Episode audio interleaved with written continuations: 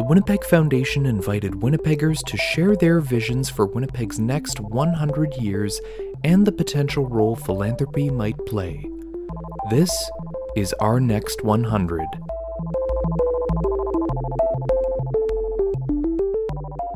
Today, we'll hear from Baljot Rai, grade 9 student of St. Paul's High School and Youth in Philanthropy participant. Together as a society and a community, we can and will be the drivers of change for our city. Baljot Rai is a 14 year old grade 9 student who is one of two Youth and Philanthropy representatives from St. Paul's High School. He is a social and curious individual with interests in science and math. Outside of his regular classes at school, he participates in conducting scientific research with a biology teacher at his school. Here is Baljot Rai. Recognized as the heart of the continent, Winnipeg is a city of multiculturalism and community.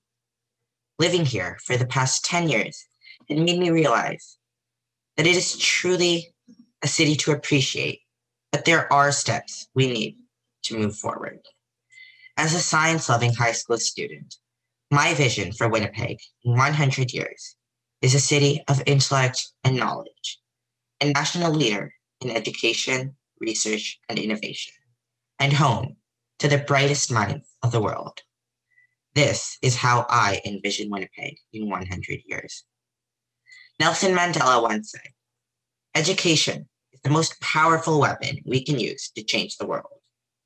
Through education, one is informed about the problems and obstacles our world faces and about potential solutions. It is through such instruction that the world's brightest minds are formed. In 100 years, I desire to see Winnipeg inspiring and initiating change in our province, in our country, and in our world.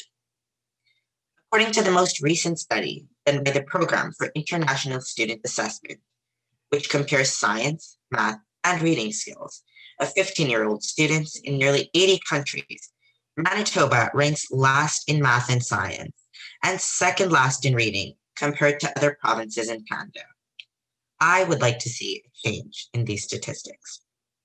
Through philanthropy, we can make a large difference by funding more educational staff. Increased staff will help ensure smaller class sizes, providing students with more one on one time with teachers, which, according to multiple research studies, is extremely effective in increasing the overall performance of students. According to an experiment titled Project STAR, which took place in Tennessee, students with smaller class sizes had a reading score 8% higher than students in larger classes. And they also achieved 9% higher math scores. With improved learning among students, Manitoba's youth will solve many of the problems facing society. Another concept fundamental to society is research and innovation. Currently, there's a substantial amount of research occurring in Winnipeg, primarily through post secondary institutions and scientific research centers. However, this did not compare to the level of innovation and research accomplished in cities such as Ontario in Quebec. Manitoba is home to multiple world class research facilities, including the National Microbiology Lab.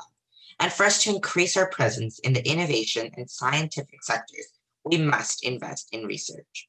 Through philanthropy, we can make the necessary investments. Orison Swett Marden, a 20th century author, once said, One penny may seem to you a very insignificant thing, but it is the small seed from which fortune springs. Through our investments in education and research, fortunes most certainly will spring, but positive change cannot occur without a determined group of individuals behind it. Together as a society and a community, we can and will be the drivers of change for our city. In 100 years, Winnipeg will be a city of intellect and will be the city in which scientific discoveries and groundbreaking innovation will occur.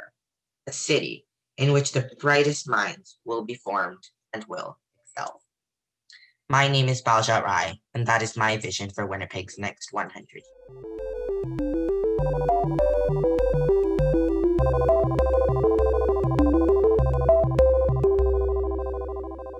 Thank you, Baljot. How did you become interested in science, research, and innovation? And how can mentors and educators encourage more youth to become interested in science and pass that enthusiasm along to future generations? So, my interest in science, research, and innovation essentially is based on the same values as philanthropy doing good for community, as well as my curiosity. From a young age, I've been intrigued by everything that goes on around me and I've always wanted to know the cause of something and then the effect it has. And this desire is really what has led me to become interested in science. From there, my interest in research and innovation developed.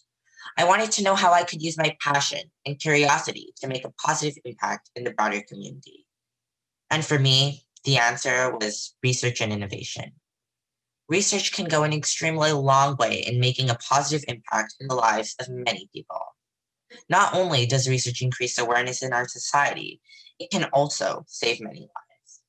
Clearly, living through the pandemic, we've seen the positive impact of research and innovation in our society with the innovation of the various COVID 19 vaccines. These vaccines have had the ability to save thousands of lives, my interest in research developed from the same desire that the researchers who innovated the COVID 19 vaccine had, protecting humanity. Mentors and educators, I believe, play an extremely prominent role in encouraging youth to become interested in science. My science teachers and various mentors really have been a source of inspiration for me. Mentors and educators are extremely passionate about their occupation, and their enthusiasm for science is something that they truly can pass on to. Many educators lead various initiatives, be it starting a robotics club at their school or conducting summer science programs such as the Biomedical Youth Program, which we have here in Winnipeg. These initiatives of educators and mentors truly immerse students in the world of science, and I believe that educators and mentors really can have a positive impact on the lives of students through conducting such initiatives.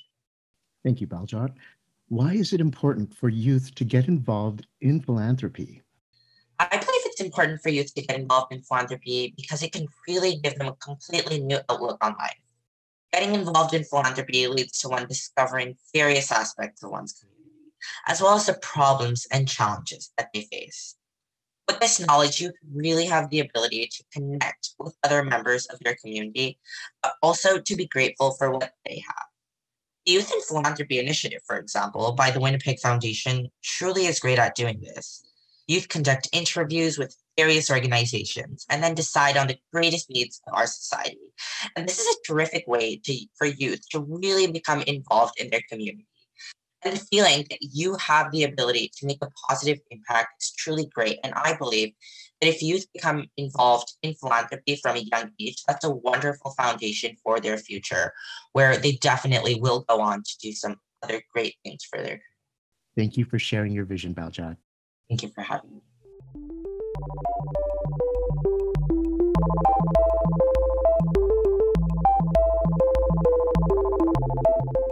Our Next 100 is a series of essays envisioning Winnipeg's next 100 years, contributed by Winnipeggers and curated by the Winnipeg Foundation. If you would like to read more essays from Our Next 100 or listen to this episode again as a podcast, please visit wpgfdn.org slash next 100. Thanks for listening.